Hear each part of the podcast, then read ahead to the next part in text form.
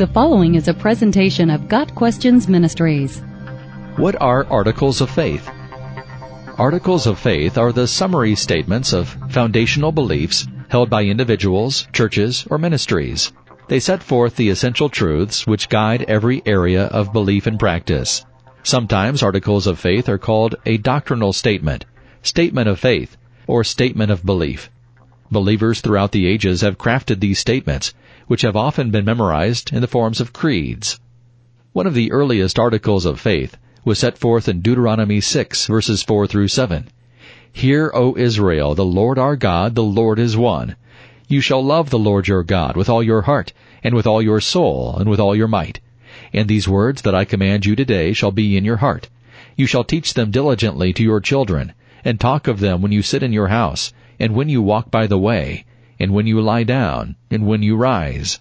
This is known to the Jews as the Shema, and is the foundation of all the commandments of God. It establishes the unity of God, the supremacy of God, and the priority of serving God. The Ten Commandments are another part of those early articles of faith.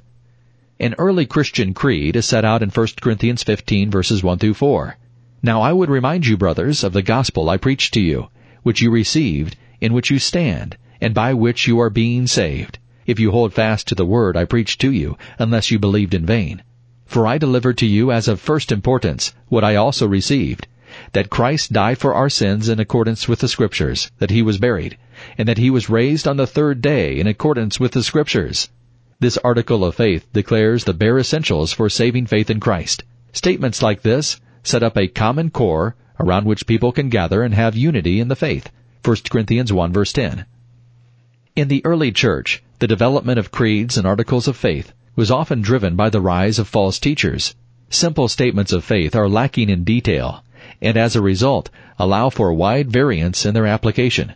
As questionable teachings and practices appeared, the leaders of the churches gathered to search the scriptures and set forth the true or orthodox beliefs of the church. This process is seen in Acts 15 verses 1 through 29, when some teachers said that Gentiles had to be circumcised in order to be saved.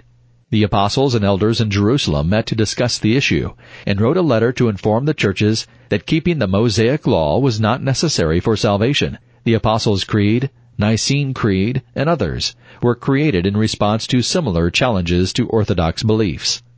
Today, most articles of faith are arranged in topical order, listing the primary areas of doctrine with pertinent details below. Some of the key topics usually included in Christian articles of faith are bibliology, doctrine of the Bible, theology, doctrine of God, anthropology, doctrine of man, hamartiology, doctrine of sin, Christology, doctrine of Christ, soteriology, doctrine of salvation, pneumatology, doctrine of the Holy Spirit, ecclesiology, doctrine of the church, eschatology, doctrine of future things. Within each of these categories are many subcategories, and churches vary significantly on their beliefs in each area. Sometimes the articles of faith are written in a very simple form, allowing for a wide spectrum of specific beliefs, and other times the articles are very detailed, so as to narrow the scope of accepted beliefs and practices. Church history has taught us that the more open and general the articles of faith, the more likely that false teaching will appear and gain a foothold. History has also taught us that no matter what the articles of faith say, they are essentially useless unless they are known and followed by churches and individuals. In the past, it was common for believers to memorize catechisms and creeds, giving them a solid foundation from which to examine new ideas. Today, the prevailing trend seems to be openness or ignorance regarding doctrine. Most Christians would be hard pressed to express what they believe in any depth, and the result is a patchwork of beliefs which are sometimes contradictory. The Word of God tells us to prove all things, hold fast that which is good.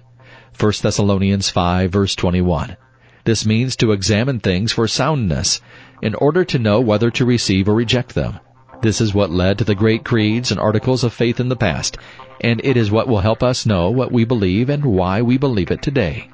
Got Questions Ministry seeks to glorify the Lord Jesus Christ by providing biblical answers to today's questions. Online at GotQuestions.org.